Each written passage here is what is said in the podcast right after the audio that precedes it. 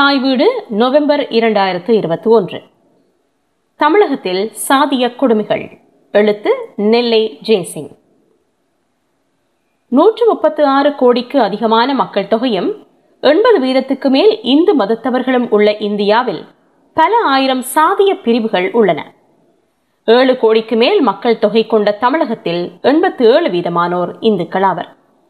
மற்ற மதங்களில் சாதிய பாகுபாடு குறைவாக இருக்கும் நிலையில் மதத்தின் அடிப்படையில் இந்து மக்களிடையே சாதிகளின் ஆக்கம் மிகவும் ஆழமாக வேரூன்றியுள்ளது இந்தியாவின் ஏழாவது பெரிய மாநிலமான தமிழகத்தில் மக்கள் தொகையில் அறுபத்தி எட்டு வீதம் பிற்படுத்தப்பட்ட வகுப்பினரும் இருபது வீதம் பட்டியல் இனத்தவரும் இருக்கின்றனர்.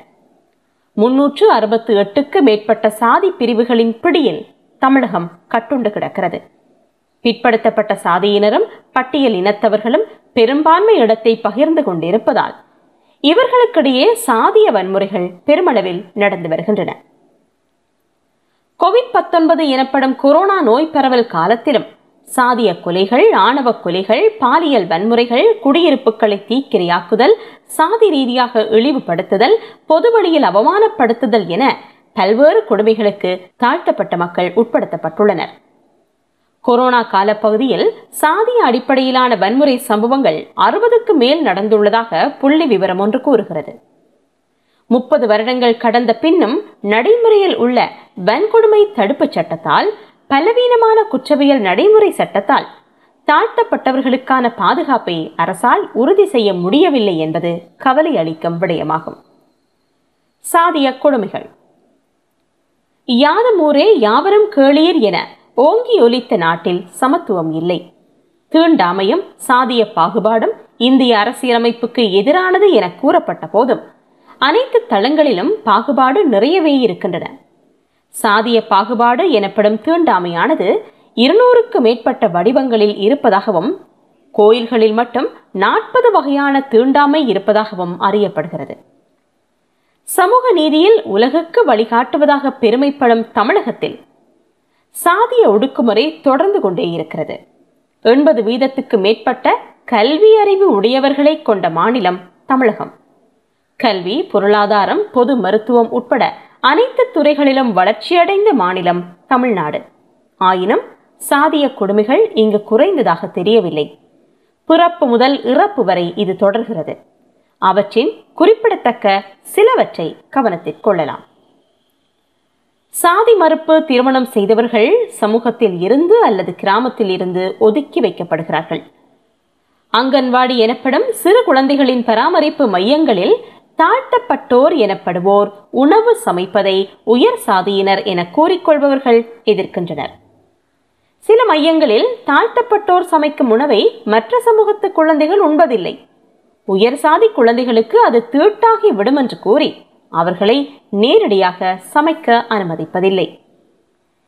கிராம பொது கிணறுகளில் தண்ணீர் எடுக்க தாழ்த்தப்பட்டோர் அனுமதிக்கப்படுவதில்லை. அவர்களுக்கென ஊருக்கு ஒதுக்குப்புறத்தில் தனிக்கிணறு இருக்கும். பல கிராமப்புற தேநீர் கடைகளில் இரட்டை டம்ளர் முறை இருக்கிறது. தாழ்த்தப்பட்டவர்களுக்கென தனிக்குவளை இருக்கும். இறந்த பின் புதைப்பதற்கு கிராமப்புறங்களில் சமூக வாரியாக தனித்தனி இடுகாடு இருக்கும். அங்கு போவதற்கு தனித்தனி வழியும் இருக்கும். பொது சமூகத்தவர்களின் பாதை வழியாக தாழ்த்தப்பட்டோர் உடல்களை எடுத்துச் செல்ல ஆதிக்க சாதியினர் அனுமதிப்பதில்லை. பொது சமூகத்தவர்களின் தெரு வழியாக தாழ்த்தப்பட்டோர் காலணி அணிந்து செல்ல அனுமதிப்பதில்லை. பொது சமூகத்தவர்கள் வாழும் கிராமங்களில் உள்ளாட்சி அமைப்புகளில் தாழ்த்தப்பட்டோர் போட்டியிட முடியாது. போட்டியிட்டோர் கொலை செய்யப்பட்ட சம்பவங்கள் நடந்துள்ளன. மதுரை மேலவளவு ஊராட்சிக்கு தேர்ந்தெடுக்கப்பட்ட முருகேசன் உட்பட ஏழு பேர் ஆதிக்க சாதியினரால் ஆயிரத்தி தொள்ளாயிரத்து தொன்னூற்றி ஏழில் படுகொலை செய்யப்பட்டதை உலகமே அறியும். உள்ளாட்சி அமைப்புகளில் தேர்ந்தெடுக்கப்பட்ட தாழ்த்தப்பட்ட தலைவர்கள் சுதந்திரம் மற்றும் குடியரசு தினங்களில் தேசத்தின் மூவர்ண கொடியை ஏற்றிட அனுமதிக்கப்படுவதில்லை. சில உள்ளாட்சி அமைப்புகளில் தாழ்த்தப்பட்ட சமூக தலைவர்களை இருக்கையில் அமர வைக்காமல் தரையில் உட்கார வைக்கப்பட்ட சம்பவங்கள் உள்ளன. குறிப்பாக கடலூர் கோவை மதுரை திண்டுக்கல் மாவட்டங்களில் பட்டியலின ஊராட்சி தலைவர்களை தரையில் உட்கார வைத்து அவமானப்படுத்துகின்றனர். குறிப்பிட்ட ஒரு சில முக்கிய கோவில்களில் வழிபடவோ உள்ளே செல்லவோ தேர்வடம் பிடிக்கவோ தேங்காய் உடைக்கவோ தாழ்த்தப்பட்ட மக்களுக்கு அனுமதி இல்லை. இந்தியாவின் முதல் குடிமகன் என பெருமை பேசும் இன்றைய பட்டியலின ஜனாதிபதியும் விரும்பிய எல்லா கோயில்களுக்கும் போக முடியாத அவல நிலை சுதந்திர இந்தியாவில் இருக்கிறது. கோயில்களில் அர்ச்சகராக ஆகும் சுதந்திரமான உரிமை தாழ்த்தப்பட்ட சமூகத்தவர்களுக்கு வழங்கப்படுவதில்லை. சிறிய அளவில் சட்ட நடவடிக்கைகள் மூலம் இதனை மாற்ற அரசு முயன்றாலும் அதனை எதிர்த்து சிலர் நீதிமன்றத்தை அணுகியும் உள்ளனர். மனித கழிவுகளை மனிதரே அள்ளும் கொடுமை இன்று வரையிலும் தொடர்கிறது. இதுபோன்ற பணிகளுக்கு தாழ்த்தப்பட்டவர்கள் மட்டும் பயன்படுத்தப்படுகின்றனர். அரசு அறிவிப்புகளை பறையடித்து அறிவிக்கும் பணிக்கு தாழ்த்தப்பட்ட சமூகத்தவர்களை மட்டும் பயன்படுத்தும் நிலை தொடர்கிறது. உயர் சாதியினரின் தெருக்களில் பட்டியல் இனத்தவர்கள் தோளில் துண்டு போட்டு செல்லவோ தலைப்பாகை அணிந்து செல்லவோ அனுமதிக்கப்படுவதில்லை. தாழ்த்தப்பட்டவர்கள் தொட்டால் தீட்டு பட்டால் தீட்டு என்ற கொடுமைகளும் இருக்கின்றன. இந்திய துணை பிரதமராக பாதுகாப்பு அமைச்சராக முன்பு இருந்தவர் பட்டியலினத்தைச் சார்ந்த பாபு ஜெகஜீவன் ராம். அவர் வாரணாசியில் உயர் சாதியின சம்பூர்ணானந்த் சிலையை திறந்து வைக்க அதை தீட்டு என கூறி ஆதிக்க சாதியினர் சிலையை கங்கை நீரால் கழுவினார்கள் என்பது கடந்த கால வரலாறு. சமத்துவமற்ற சமூக அமைப்பில் பட்டியலின மக்களிடம் இருந்து தங்களை வேறுபடுத்தி காட்ட அல்லது குறிப்பிட்ட சமூகம் சமமாக நடமாடுவதை தடுக்கும் நோக்குடன் சில இடங்களில் கற்களால் ஆன தடுப்பு சுவர்கள் கட்டப்பட்டுள்ளன. இவை தீண்டாமை சுவர் என அடையாளமிடப்பட்டுள்ளன. இவ்வாறு மனித இனத்தின் மீதான இழிவான பல்வேறு கொடுமைகளை குறிப்பிட்ட ஒரு சமூகம் மட்டுமே அனுபவித்து வருகிறது. அதனை முழுமையாக தடுக்க வேண்டுமென்ற உணர்வு மேட்டுக்குடியினர் உட்பட இந்த நவீன சமூகத்துக்கு இன்னும் முழுமையாக ஏற்படவில்லை. இந்திய அரசியல் என்பது வாக்கு வங்கி அரசியலாக இருப்பதால் ஆண்ட கட்சியும் ஆளும் கட்சியும் இப்பிரச்சனைகளை பற்றி பெரிய அளவில் பொதுவழியில் பேச முன்வருவதில்லை. சாதி மறுப்பு திருமணங்கள். பிற்படுத்தப்பட்ட இடை சாதியினரும் பட்டியலின மக்களும் நிறைந்து வாழ்வதால் கலப்பு திருமணங்கள் எனப்படுகின்ற சாதி மறுப்பு திருமணங்கள் தமிழகத்தில் நடந்து வருகின்றன. இது உயர் சாதியினருக்கும் தாழ்த்தப்பட்டவர்களுக்கும் இடையில் நடப்பதாகும். சாதி மறுப்பு திருமணம் என்பது திராவிட இயக்கத்தின் தாக்கத்தால் ஏற்பட்ட ஒரு முற்போக்கான அம்சமாக கூறப்படுகிறது. பெரியாரின் சமூக சீர்திருத்த போராட்டங்களுள் சாதி மறுப்பு திருமணமும் ஒன்றாகும். ஆயிரத்து தொள்ளாயிரத்து அறுபத்தி ஏழில் அண்ணாவால் கொண்டுவரப்பட்ட சாதி மறுப்பு திருமணச் சட்டம் கலப்பு திருமணங்களை ஊக்குவிப்பதாக அமைந்தது. இரண்டாயிரத்து இருபத்தி ஓராம் ஆண்டு திமுகவின் தேர்தல் அறிக்கையிலும் இத்திருமணங்கள் ஊக்குவிக்கப்படும் என கூறப்பட்டுள்ளது. இவ்வகை கலப்பு திருமணங்கள் பெரிய அளவில் வரவேற்கப்பட வேண்டிய ஒன்று. எனினும் ஆதிக்க சாதியினரின் அடக்குமுறை காரணமாக தமிழகத்தில் அதிகாரப்பூர்வமாக சாதி மறுப்பு திருமணங்கள் குறைவாகவே நடந்து வருகின்றன. இந்தியாவில் சாதி மறுப்பு திருமணங்களின் தேசிய புள்ளி விவரம் ஐந்து தசம் ஐந்தாக இருக்கும்போது தமிழகத்தில் அது ஒன்று தசம் ஆறு வீதமாக மட்டுமே இருக்கிறது. இடதுசாரி எண்ணம் கொண்ட கேரளாவில் அது பன்னிரண்டு வீதமாக இருக்கிறது. கேரளாவில் அம்பேத்கர் சமூக ஒருமைப்பாட்டு கலப்பு திருமண நிதி திட்டம் போன்ற ஏற்பாடுகள் வாயிலாக சாதி மறுப்பு திருமணங்கள் ஊக்குவிக்கப்பட்டு வருகின்றன. கலப்பு திருமணங்கள் சமத்துவ சமுதாயத்துக்கான ஒரு நகர்வாக கருதப்படுகிறது. அரசின் பல்வேறு நலத்திட்ட உதவிகள் கிடைப்பதுடன் வரதட்சணை கொடுமை தீரவும் இது ஒரு வழியாக அமைகிறது. பரந்த மனப்பான்மை கொண்ட அறிவாற்றலும் ஆரோக்கியமும் மிக்க ஒரு சமூகம் உருவாக இதன் மூலம் ஒரு வாய்ப்பு ஏற்படுகிறது எனலாம். இந்தியாவில் காலம் காலமாக ஒரு இனத்துக்குள் சாதிக்குள் மட்டும் திருமணங்கள் செய்வது ஊக்குவிக்கப்பட்டு வந்தன. இதனால் அம்மரபை தாண்டி நடைபெறும் சாதி மதக்கலப்பு திருமணங்கள் கடுமையான எதிர்ப்புக்கு உள்ளாகி வருகின்றன. குறிப்பாக கிராமப்புறங்களில் இவர்கள் கடுமையாக ஒடுக்கப்பட்டு சித்திரவதைக்கு உள்ளாக்கப்படுகின்றனர். பல வழிகளில் ஒடுக்கப்படுகின்றனர். ஊரை விட்டு ஒதுக்கி வைப்பதும் நடக்கிறது. ஒரே சாதியாக இருந்தபோதும் உட்பிரிவின் அடிப்படையிலும் திருமணங்கள் மறுக்கப்படுகின்றன. சாதி மறுப்பு திருமணம் செய்தவர்கள் பெற்றோர்களின் அரவணைப்பு இன்றி சமூக பாதுகாப்பு மறுக்கப்பட்டு ஊரூராக ஓடி மறைந்து வாழ வேண்டிய துர்ப்பாக்கிய நிலைக்கு தள்ளப்படுகின்றனர். அவர்கள் வாழ்க்கை முழுவதும் போராட வேண்டிய நிர்பந்தம் உருவாக்கப்படுகிறது. ஆணவ கொலைகள். பெற்றோரின் அனுமதியின்றி சாதி மறுப்பு திருமணம் செய்பவர்கள் கொல்லப்படும் கொடூரச் செயல் இந்தியாவின் பல பகுதிகளிலும் நடந்து வருகின்றன. தமிழகம் அதற்கு விதிவிலக்கல்ல. தாழ்த்தப்பட்ட சாதியுடனான திருமணத்தை வெறுக்க மாதிக்க சாதியினரின் பெற்றோர் திருமணம் செய்த தாழ்த்தப்பட்டவரை அல்லது கணவன் மறைவி இருவரையும் கொலை செய்து விடுகின்ற அராஜகம் தமிழகத்திலும் நடந்தேறி வருகிறது. சாதி ஆணவத்தால் நடைபெறும் கொலை என்பதால் அறிவார்ந்த சமூகம் இதனை ஆணவக் கொலை என்று அடையாளப்படுத்துகிறது. ஆனால் தங்களின் குடும்ப பெண்கள் தாழ்த்தப்பட்ட இனத்தை சார்ந்தவர்களுடன் இரத்த உறவை ஏற்படுத்திக் கொள்ளக்கூடாது என்ற ஒரே எண்ணத்துடன் செயற்படும் ஆதிக்க சாதியினர். இதனை கௌரவக் கொலை என்ற பெயர் சூட்டி கொண்டாடும் கொடியவர்களாகவும் இருக்கின்றனர். இவ்வாறான கொலைகளை ஆதிக்க சாதியின் குடும்ப உறவினர்கள் நேரடியில் களத்தில் இறங்கி கொலை செய்திடவும் தயங்குவதில்லை. சிலர் கூலிப்படைகளை ஏவியும் இதுபோன்ற கொலைகளை செய்கின்றனர். ஆணவ கொலையாளிகள் கொடூரமானவர்களாக குரூரமான மனநிலை கொண்டவர்களாக இருக்கின்றனர். ஸ்ரீ பிரியா என்ற தன் மகளை ஆணவ கொலை செய்த அவரது தந்தை எனக்கு சாமியை விட சாதிதான் முக்கியம் என்று கூறியதில் இருந்து சாதிய மனநிலையின் கொடூரத்தை புரிந்து கொள்ளலாம். இவ்வாறான ஆணவ கொலைகள் இந்திய அளவில் வருடந்தோறும் ஆயிரத்துக்கு மேல் நடப்பதாக புள்ளி விவரங்கள் தெரிவிக்கின்றன. தமிழகத்திலும் கடந்த காலங்களில் பலர் இவ்வாறு கொல்லப்பட்டுள்ளனர். உடுமலை சங்கர் நெல்லை வண்ணாரப்பேட்டை கல்பனா தருமபுரி இளவரசன் ஓமலூர் கோகிலராஜ் நெல்லையில் இசக்கி சங்கர் ஓசூரில் நந்தி சுவாதி திருச்சி சத்யநாராயணன் தூத்துக்குடி சோலைராஜ் ஜோதி மேட்டுப்பாளையம் கனகராஜ் வர்ஷினி பிரியா என்று ஆணவ கொலைக்கு உள்ளானவர்களை கூறிக்கொண்டே போகலாம். சமூக நீதியில் சம உரிமை பெறுவதில் பிற மாநிலங்களுக்கு வழிகாட்டும் நிலையில் உள்ள தமிழகம் சமத்துவத்துக்கு நேரெதிரான சாதிய அநீதி ஒடுக்குமுறையை தொடர்வது வெட்கப்பட வேண்டிய விடயமாகும். கல்வி அறிவு குறைந்த இந்து மத நம்பிக்கை அதிகமுள்ள வடமாநிலங்களில் சாதிய கொடுமைகளும் சாதி மறுப்பு திருமணங்களுக்கான எதிர்ப்பும் கடுமையாக நிலவி வருகிறது. கட்ட பஞ்சாயத்து மூலம் கொன்று விடுவதும் திருமணமானவர்களை பிரிப்பதும் ஊர் மக்களை வைத்து தாக்குதல் நடத்துவதும் அங்கு அதிக அளவில் நடந்து வருகின்றன. உச்ச நீதிமன்றத்தாலும் ஒன்றிய அரசாலும் இக்கொடூரங்களை தடுக்க முடியவில்லை. சாதி மறுப்பு திருமணம் செய்பவர்களை தடுக்கும் உரிமை யாருக்கும் இல்லை என இந்திய உச்ச நீதிமன்றம் கூறியுள்ளது.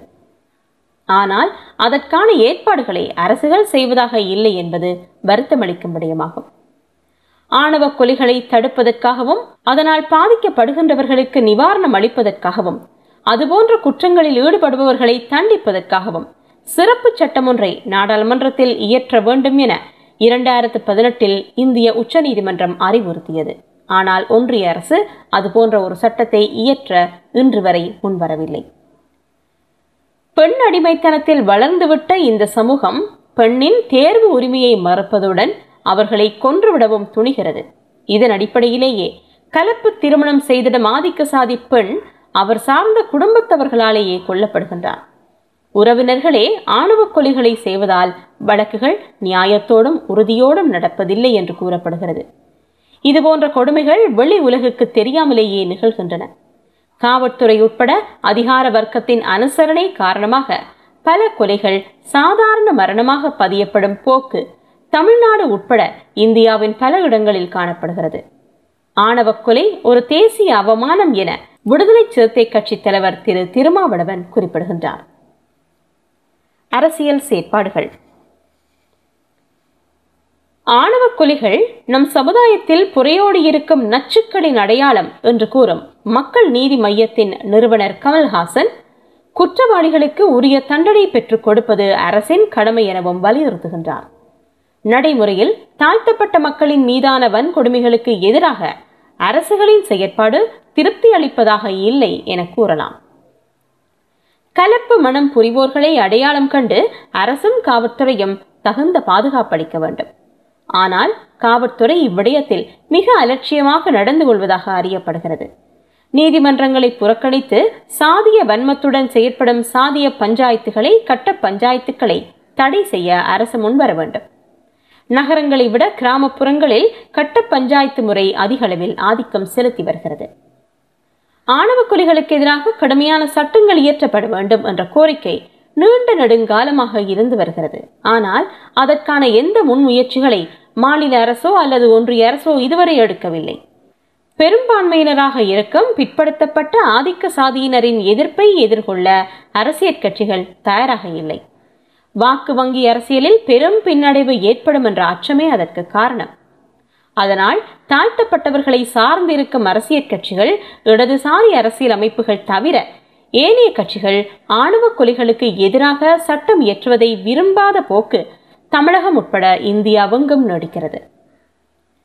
சாதி மறுப்பு திருமணம் செய்தவர்களுக்கு பாதுகாப்பு வழங்க மாவட்டம் வாரியாக சிறப்பு குழு அமைக்க இரண்டாயிரத்து பதினாறில் உயர் நீதிமன்றம் உத்தரவிட்டும். அப்போதைய அரசு அதனை நிறைவேற்ற முன்வரவில்லை.